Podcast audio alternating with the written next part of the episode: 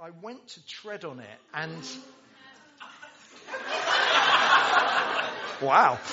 And I, as a man of my age tends to wear things like Crocs.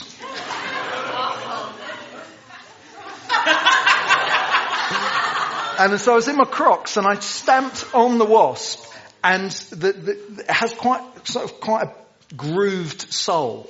And so I trod on the wasp and I obviously got it on the bit of the groove so it didn't touch it at all. But it literally, it went mental. It came out un, from underneath my shoe and climbed into my croc. it climbed into my crocs. And so I, I obviously panicked and I was in the front room doing this, trying to kick the croc off. But if you know, crocs are brilliant because they have that heel strap to stop that from happening. So I'm there, I'm kicking this thing and my whole leg starts to cramp up. Uh, and like literally, and like Pip was in the front room. And she said, "Are you right in there?" I'm like, I'm dying. I eventually, I eventually get the croc off, and the wasp is in the croc still. Didn't sting me, and I sort of, sort of tipped it out and bashed that thing really hard. Anyway.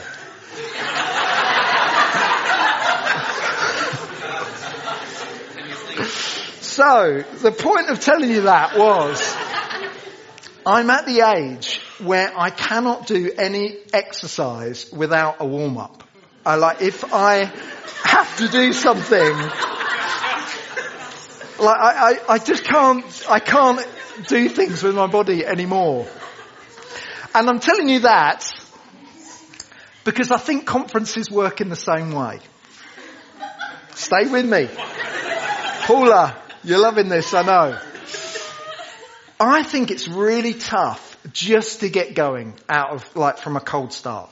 I think it's tough for many of you that have had very busy weeks, some of you, lots going on in life, that, um, just to sort of dive off into the deep end is a bit of a shock and you're not ready for it. You need a bit of a warm up. And this session is meant to be that.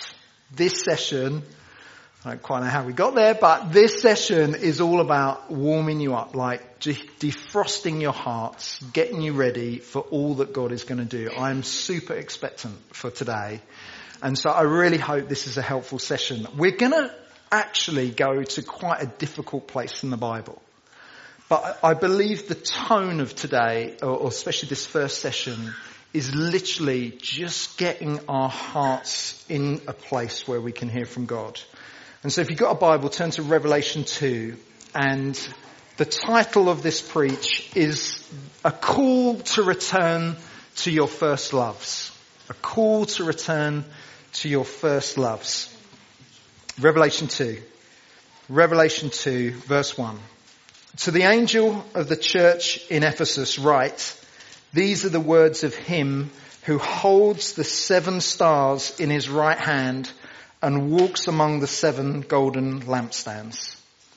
I know your deeds, your hard work and your perseverance. I know that you cannot tolerate wicked people, that you've tested those who claim to be apostles but are not and have found them false.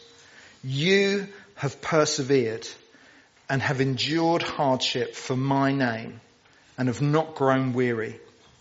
Yet I hold this against you You've forsaken the love you had at first. Consider how far you've fallen. Repent and do the things you did at first. And if you do not repent, I will come to you and remove your lampstand from its place. Let's pray. Heavenly Father, um, thank you so much for your word. We believe that in it we find life.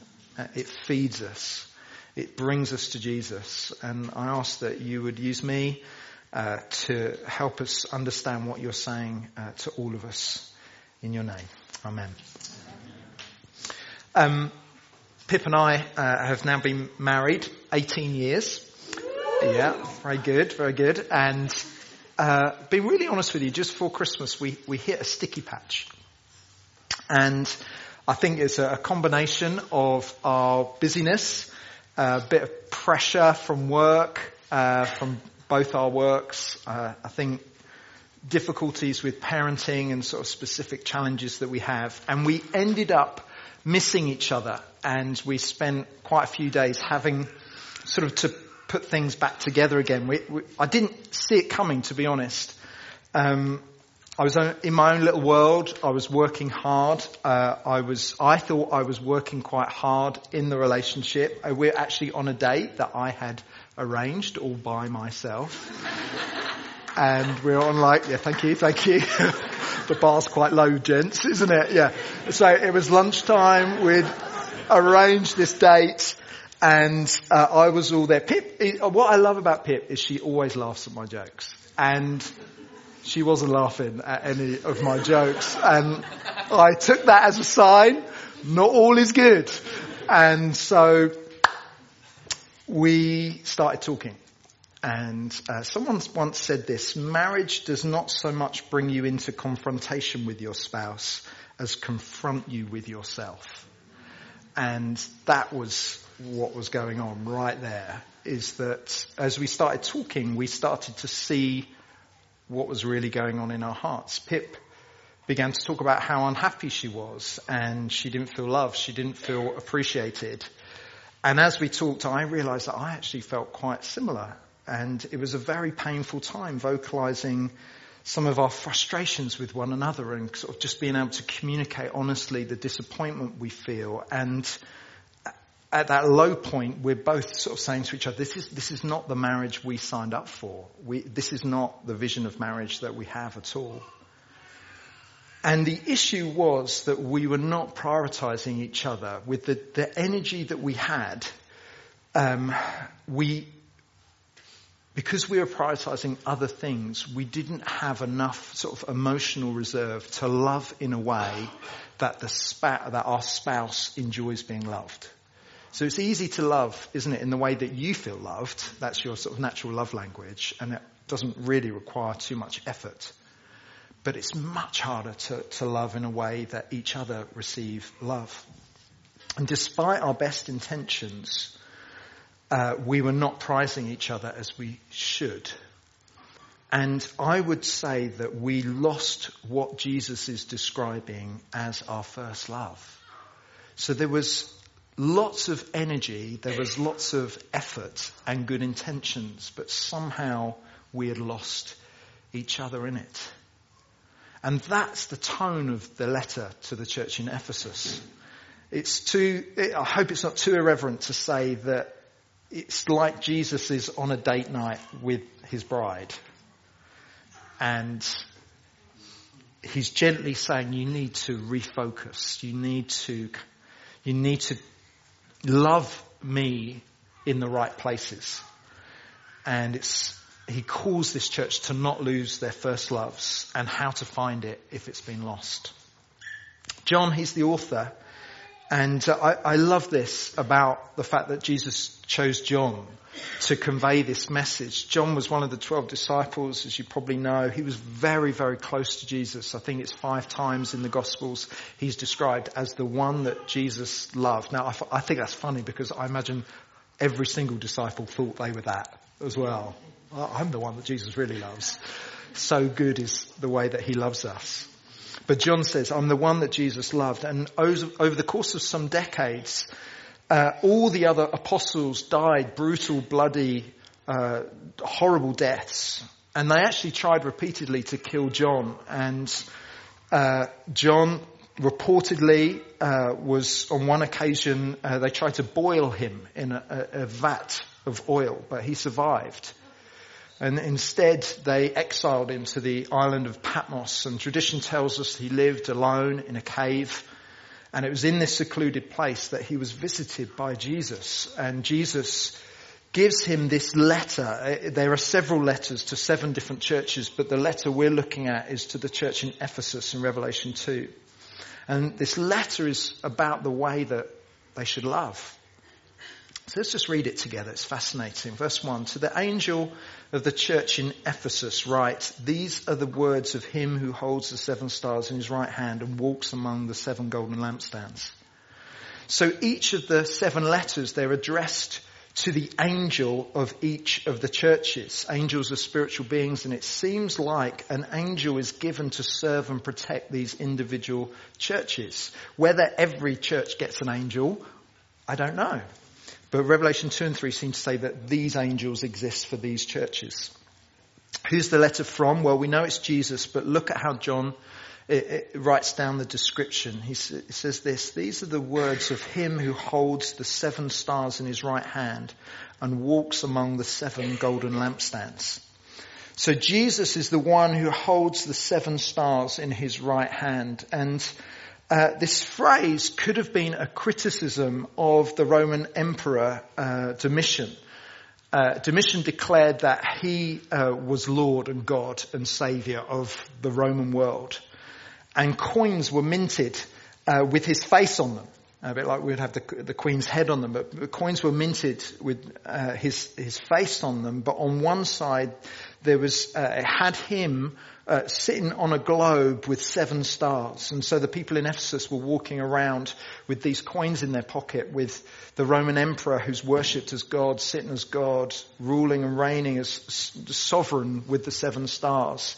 And maybe Jesus is just drawing some contrast with this uh, Domitian. That this guy, yeah, he's he makes coins, but I'm actually the one who sits among the seven stars. I'm the one who rules over the creation. And this Domitian, he's, he's a counterfeit God. He's not king. I am the king of kings. Jesus is also the one who walks among the seven golden lampstands. The churches in Revelation are seen as, as lampstands that people fill with light, breaking into to dark places. It's a picture of the church. And that word walks is, is equivalent to exercise dominion over. So Jesus is saying that he is the one to whom the church is accountable to. Jesus patrols the grounds of his church and is on spot when needed. And that's a sobering reality that Jesus is present with us right here, right now. He's walking amongst us to bring comfort and to correct us. And both those realities should change the way we live. So what does Jesus want to say to the church? Well, verse 2. He says this, I know your deeds, your hard work and your perseverance. I know that you cannot tolerate wicked people and that you've tested those who claim to be apostles but are not and have found them false. You've persevered and have endured hardship for my name and have not grown weary. So Jesus, he wants to encourage the church. Uh, they're clearly working hard and they're faithfully persevering. Remember, this is like, this is the church, the church that people look to in the New Testament as the example of when the early church really got it right. By the time Ephesus was built, and Paul went there 30 or 40 years before this letter was written. I mean, it was an outstanding church. Uh, this was the place that Paul stayed for sort of an extra couple of years. He would teach daily in the, the hall of Tyrannus. He managed to sort of build a church that had mission right at the heart of it. It was a church planting church. It was this resource style church and the surrounding region was flooded with missionaries from this church. It was a great church and it had great foundations. And it, it, Jesus says you're also discerning. They were able to, um, they, they, cannot tolerate wicked people and you've tested those who claim to be apostles but are not. They, they value character over gifting. They knew their doctrine. And even when they had encountered hardship, they had not grown weary. And you know what? I read that and I think, wow, that's, you know, I see our church families, you know, when I read that. Faithful, consistent serving and giving to build the church and reach the lost, character over competency, church planting, global mission. And wonderfully, that tells me that Jesus is walking around our churches and nothing, no work is hidden from God at all. You know, you may not be in the public eye. You may never get to really share something from the front. You may not let anyone, apart from your close friends, really know quite how you're living out your faith. But Jesus is walking amongst our churches, celebrating every good thing that he sees. I, I, don't know if you've ever been celebrated over. In the early days of Mosaic, we went on probably second or third weekend away. Uh, there was still, I don't know, perhaps 100 uh, 80 people in the church, something like that, and early days, and there was uh, a moment right at the end of the weekend um, where the speaker said, "We want to take a moment at the end of the day to just honour Matt and Pip and celebrate all they've done for us." And it was this very humbling, beautiful moment where everyone just sort of crowded around us, and we felt this huge amount of just love and appreciation. We were being celebrated for starting the church and that sort of stuff. I don't know if you've ever been celebrated like that, but to think that Jesus wants to do that, and for some of you need to hear that this morning, that, you know, this is less about losing your first loves. What you need to hear today is that Jesus sees what you do in the hidden place and he celebrates as he walks around. However, after praising their strength, Jesus told the Ephesians in, in verse 4, but I have this against you. I'm a bit of a people pleaser, and when I know someone has got something against me, I, you know, I struggle to live with that. I have to, you know, I have to do something about it. And this is Jesus saying to the church, there's a blind spot. There's something that has gone amiss here. Now it's interesting. No one, uh, in, you read all the commentaries on Revelation 2, no one agrees to what the love that you had at first means. Because that's what Jesus was so upset about. Verse 4, you have forsaken the love you had at first. Some say it's about love for God. Uh, some say it's about their love for, for one another. Others say it's their love for the lost. And my feeling is when something like that is so unclear, it probably just means all of those things. Jesus is saying, your love for me, your love for the poor, your love for unbelievers is not what it should be. You've got loads of hard work, you're putting tons of effort in, but your heart has grown cold, or it is colder than when you first started following me. And so I must ask you, is this you today? Like unintentionally, have you lost your loves?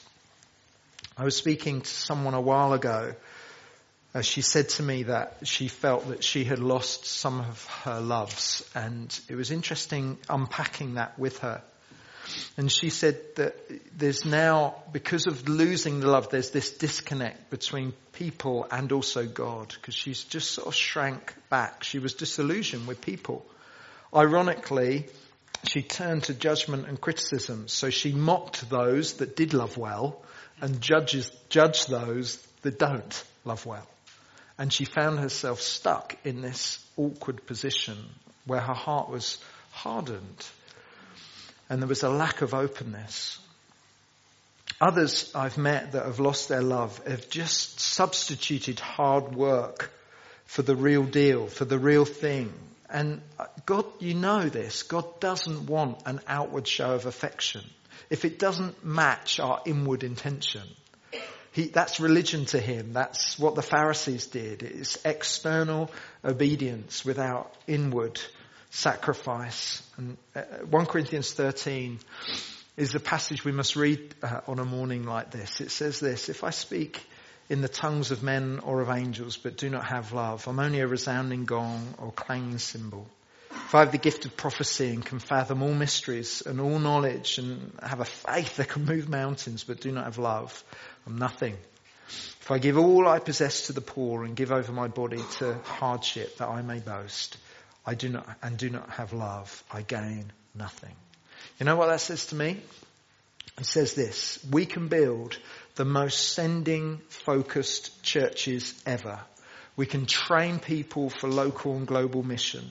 We may even have the privilege one day of seeing indigenous church planting movements starting among unreached people groups. But if we do not have love, it counts for nothing. Nothing. And so can you just ask the Holy Spirit in these moments, have I missed you? In the busyness of life, Jesus says, verse 5, consider, consider how far you have fallen. Can you consider for a moment? And just close your eyes with me? Consider for a moment. Have I served but not loved those that you're serving? Have you lost something that you once had?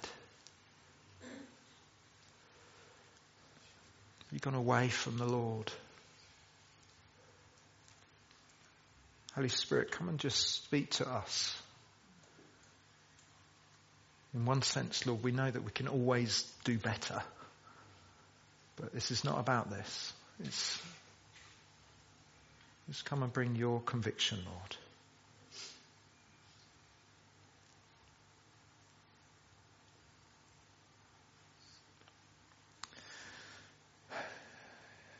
Great, you can open your eyes. You know, I find this a very scary question to ask. It's almost like easier, isn't it, just to keep going? And even though we complain about working hard, it's almost easier just to get your head down. And I don't want us to get totally introspective about this, but on one side, I think this message may be for a few of you in the room that have totally lost your loves and you're coming here today. You need a miracle for God to really bring you back. But my guess is for most of us, this is more of uh, a bit like the date with Pip. It's that sort of feel where good intentions have resulted in you just missing him. And I take heart from the apostle Paul that love is not an all or nothing affair. It's something that we can grow in. So he prays this in Philippians 1 verse 9. I pray that your love may abound still more and more in real knowledge and all discernment. And that's what I want as I get older. I want to love more with each year that I'm alive. I think that's the gist of what Jesus is calling us to. So let me just try and get really practical. Let me tell you about things that kill my love for Jesus and other people. And uh, I hope some of them may be relevant to you as well. You know, the greatest enemy of loving well uh, are nearly always things that are morally neutral. So the greatest enemies of us being able to love are, are usually things that morally are very neutral. So for me, too much social media and TV like really, like especially when you start to use every spare moment. And I find I'm, I'm very all or nothing. I find it very difficult to do medium. And I can find that there's no space left for God because every spare moment, it's like, oh, I've got a moment now, and there I am. And I find that that prayer and empathy and compassion start to dissipate in my heart um, because I start caring too much about trivial things and the really important things have lost their place of priority. And so many times during the week I will hear from people that are ill and sick and people will text each other and just say, you know, I'm ill, please pray for me. I find my capacity to engage with loving people in that moment is diminished the more social media and TV that I'm, in, that I'm into. So I can't, I just haven't got the room to really process that moment and to give it to God. And like, similarly, another killer is busyness. No rest, no recovery, no, uh, just no time for people. And I do find myself sometimes when, I'm so busy and my capacity is full, if an opportunity comes to love, I can feel myself protecting my heart from it. It's almost like I just don't know if I've got it in me to go there. Believing lies that I'm not supremely loved by God makes me stingy with my own love. And if my marriage isn't strong, because if things are not right between Pip and I, then I fret, I worry, and emotionally it's hugely draining. If you're married in the room, you, you, you hopefully know that feeling of when things aren't right. Then suddenly that takes all your time. And rightly so sometimes, but I wonder whether uh, making sure we're investing there will release us to invest in other places. A lack of accountability leads to a lack of honesty and blind spots in me. So the more I can talk about my lack of love, uh, the more I can't pretend what's really going on in my heart. And too much dreaming of acquiring stuff. Um, I don't know if you're like me, but if I'm going to buy something, I really want to like, do a good job. So I haven't got much money to spend, and so I want to make sure the thing I buy is like recommended by 10 different consumer testing groups and, you know, I've looked on every website and I just find I suddenly get consumed with that world. If you love anything in this world more than God, you will crush that object under the weight of your expectation. You hear that? That is dynamite. And it's not mine. if you love anything in this world more than God, you will crush that object under the weight of your expectation. That's why it's always so disappointing when you finally get that thing or when you get that relationship or whatever it is. It doesn't meet that need. It doesn't scratch that itch. And probably more scary, 1 John 2 verse 15 says this, do not love the world or anything in the world. If anyone loves the world, love for the Father is not in them. He's saying love for the world and love for God cannot exist in the same space. One needs to triumph. One needs to triumph. What about you? What kills passion for God and for others? So how do you return? How do you return to your first loves?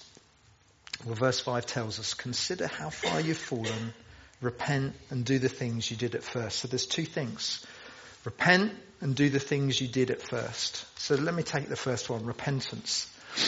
You know, um, something happened to me a couple of weeks ago that made me think of uh, one of my first experiences of repentance. I was uh, a teenager. I'd recently become a Christian. And I always took the bus to school. It was a big double decker, double decker bus and there was a whole group of us that used to get the bus to school together. And for some reason we fell into this thing of throwing things out of the window at people.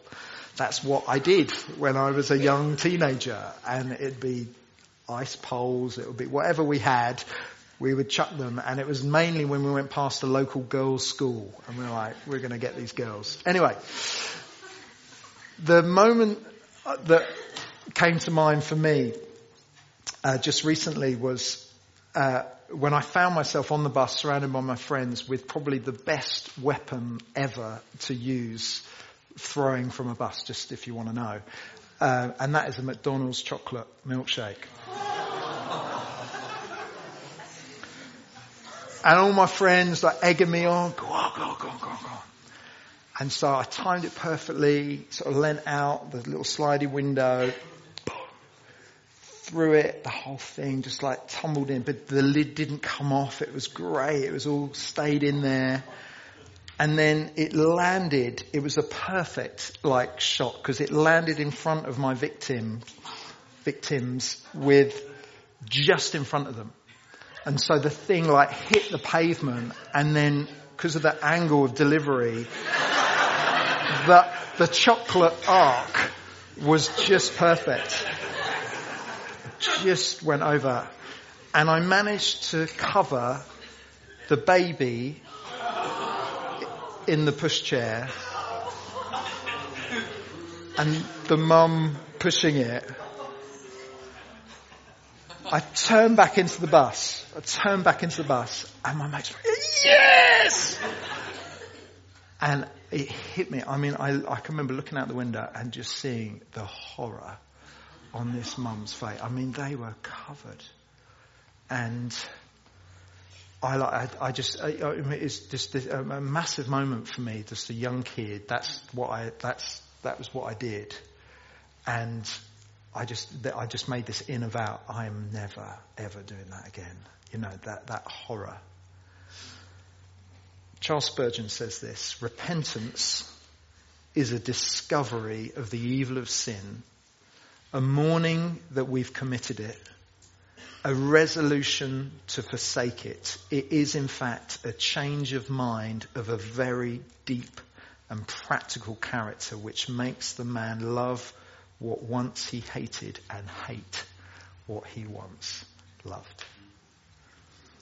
And it was funny because uh, I was walking along the road last week and I saw these kids on the top of a bus and one of them had a can of Coke that he chucked at me.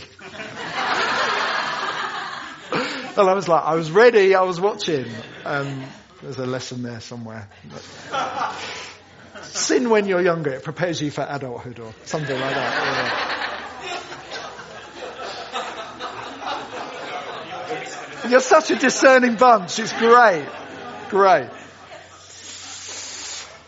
And I am praying for life giving conviction at our lack of love this morning. That leads us to repentance. Fear based repentance means we hate ourselves. Joy based repentance means we hate the sin. There's a massive difference. Fear based repentance means we end up hating ourselves. But joy-based repentance means we hate the sin. Repentance is a joy. It's always a joy because we're finding ourselves back in the middle of God's best for us. That's what repentance is. It's that moment where we see we, we, we're not living in God's best for our lives. And so as we turn, John Piper says this, repenting means experiencing a change of mind that now sees God as true and beautiful and worthy of all our praise and all our obedience. I love that. And I'm gently asking you today to quickly turn to God in preparation for all he wants to do today. And then lastly, do the things you did first. Consider how you've fallen, repent and do the things you did at first. The key issue here is discovering what stirs your affection for Christ and for others and asking, how do I fill my life with those things? So what is it that stirs your passion for Jesus and his purposes on the earth and filling your life with those things? For me, time with God reflecting on my identity in Christ and then enjoying it. So time reflecting on who my identity is in Christ and reflecting on it. So the security of Jesus' love for me uh, enables me to need less and to love more. So the more secure I am in the love of Christ, I need less and I can love more. It frees me. And so I remind myself, you know, I often just do this in my mind. I, I'll call to mind who I am in Jesus. The fact that I'm wrapped up in Jesus. As Jesus takes me to the Father, the Father sees me but sees Jesus. And so all the beautiful, wonderful attributes of Jesus get passed to me. And through no, nothing I've done, but the Father looks on me as he looks on his Son and he delights in me. And he says, well done, my good and faithful servant. What applies to Jesus suddenly applies to me. Had someone once say, the only person who dares wake up a king at three o'clock in the morning for a glass of water is a child. And that's the sort of access that we have. It's amazing. He's a father. And he deals with rejection and us trying to prove ourselves and it frees us to be able to truly love others. He's not angry at us for our sin. He's angry at the impact of our sin. He's angry at the waste that happens when we lose our first loves. He loves you though. Um, my friend Simon always talks about a moment where he uh, connected deeply with who he was before the Father when he attended a conference a bit like this and uh, he spotted a grandfather who was holding his grandson, 12 year old grandson, in his arms because the son had cerebral palsy.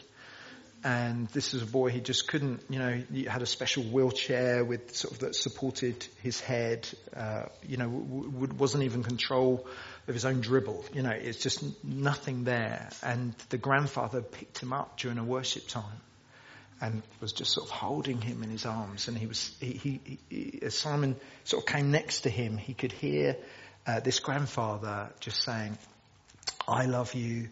God loves you. You're a really special boy. God loves you. I love you. You're a really special boy. And just looking into his eyes, just holding him, worship. God loves you. I love you. You're a really special boy. And incredible moment between grandfather and grandson. But my friend said that it was like hammer blows to his own heart as he saw himself uh, in terms of someone who brings nothing to God. Who, you know, we don't, we, we don't bring anything to the table yet God picks us up and treasures us as sons and daughters. God loves you. I love you. You're a really special boy, really special girl. And we need that sort of revelation, don't we, in our hearts of the truth of who we really are in Christ and the position we have before the Father because it frees us to not need that stuff from people. And it releases us to give that stuff to people. So time with God, reflecting on my identity in Christ and enjoying it. Secondly, time with people who care about their spiritual lives. I love hearing about radical decisions to love Jesus. If your heart is feeling cold, get with people that love Jesus more than you. Have them encourage you and stir them. Stir your heart. And then lastly, ask God to help me love and then not waiting until I feel loving. Actions of love lead to feelings of love. Actions of love lead to feelings of love, not the other way round.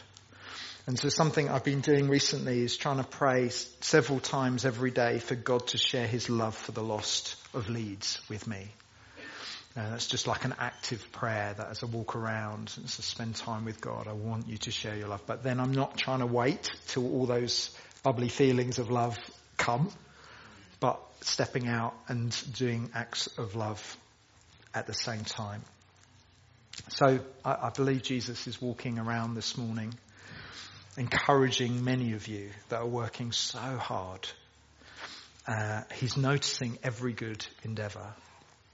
But he's also asking us to make sure that we've not lost sight of our first loves, that we're growing in love. And if that's you, then very quickly we can repent. Repentance is a joy because it's that moment of conviction where God says, no, come, come back to me. Come back to me. There's more for you.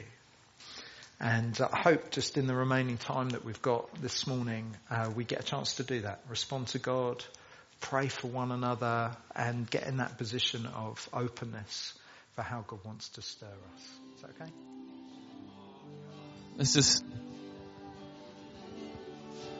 let's just stay in this place of worship, of response, and as we do, uh, just give a few words of encouragement, uh, both encouragement for us to respond, encouraging us to respond. And in doing so, we take encouragement from that. Um, as Matt was speaking, and just as we, as he ended, um, I had a, a, picture in in my mind of a, a, closed fist. If you feel comfortable, do you just want to close your eyes and just picture a closed fist? And um, I felt like Jesus was saying, for many of us, we've, we've got our fist closed around something, and you might know what it is, or God wants to reveal it to you. Um, and I felt like Jesus was saying there's an invitation this morning to allow Him to, to loosen our hands. And some of the things that will be in our hands are very, very large, important things for us, things that are good things, things that we don't really want to let go of.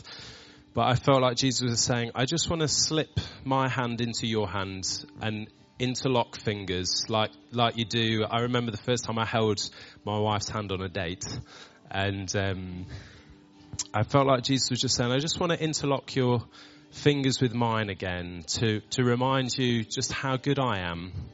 The thing that was there doesn't compare to me, however big and important that thing felt. Jesus was saying, I, I want to invite you afresh to, to see me and see my goodness and my great love for you. Um, so can I just pray that we'd respond to that invitation from Jesus? Jesus, there are things that we are clinging on to, holding on to very, very tightly.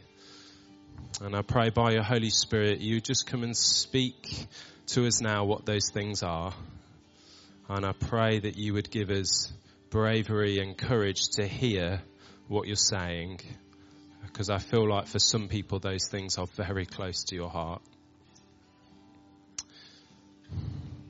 So, Holy Spirit, please come and speak to us. And I feel like Jesus is saying there's a moment for you to say, It's yours, Jesus. Whatever that thing is, I'll give it back to you. If you really want me to, I'll give it back to you. Jesus, we just invite you to, to come and interlock your fingers again with ours, to hold us again, to remind us that you're so much bigger than the things that we're holding on to. You're so much better. Remind us of the love that you have for us. Remind us of the joy that we're saved, that we know you. Holy Spirit, please come and pour the love of the Father into our hearts afresh. That we are your children. And you love being with us and you love speaking tenderly the truths about who we are into our ears. And those things that we think are so important, Lord, I pray that you just let them drift away. Take us through the pain, take us to the joy of being with you again, Father.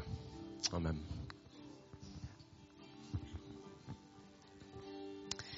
Yeah, there was just a phrase that Chris used earlier when he um, was encouraging us to see ourselves as purchased again by Christ. And um, I was reading yesterday the story of Hosea and Gomer.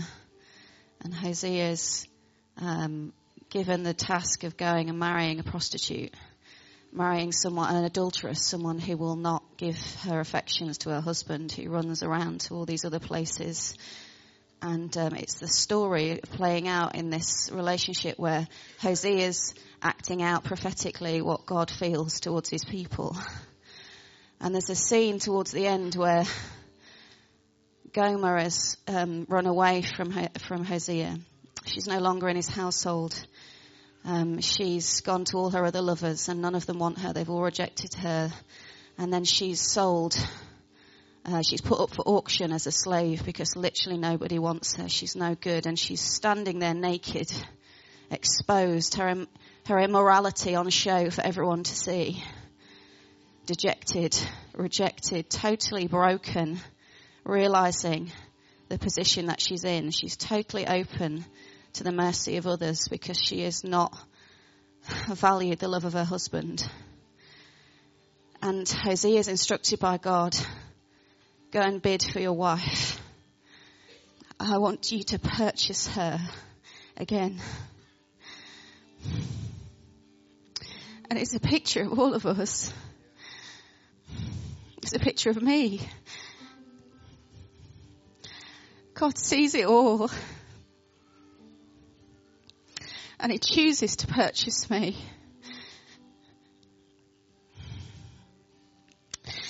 And he receives me not as a slave because Hosea doesn't take her as a slave and lead her away naked and put her into service. He clothes her with a robe. He covers up her, her nakedness. He acts towards her as a husband, a lover. I love you. I don't want you to be naked anymore. I don't want you to be exposed anymore. I want you to be loved and cherished and known and brought back into relationship with me. I want you to know love. I want you to know freedom. I set you free. I've purchased you, but you're free. Free to know love. Free to know wholeness. Free to know forgiveness. Free to know me. And my love for you. It is outrageous. Ha ha. Thank you. Thank you, Father. Just let that sink in for a minute. Let that love that God has for you, that His first love for you, really sink in.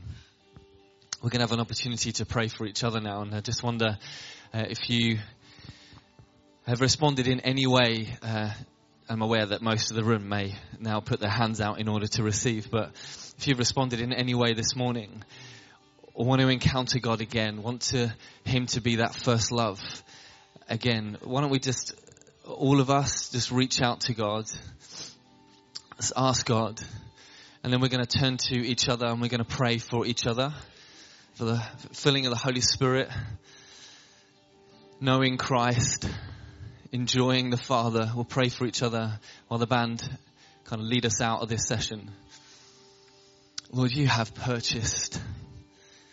Lord, our journey through repentance, Lord, is through the blood of Jesus. Wonderful. Wonderful. You're so good.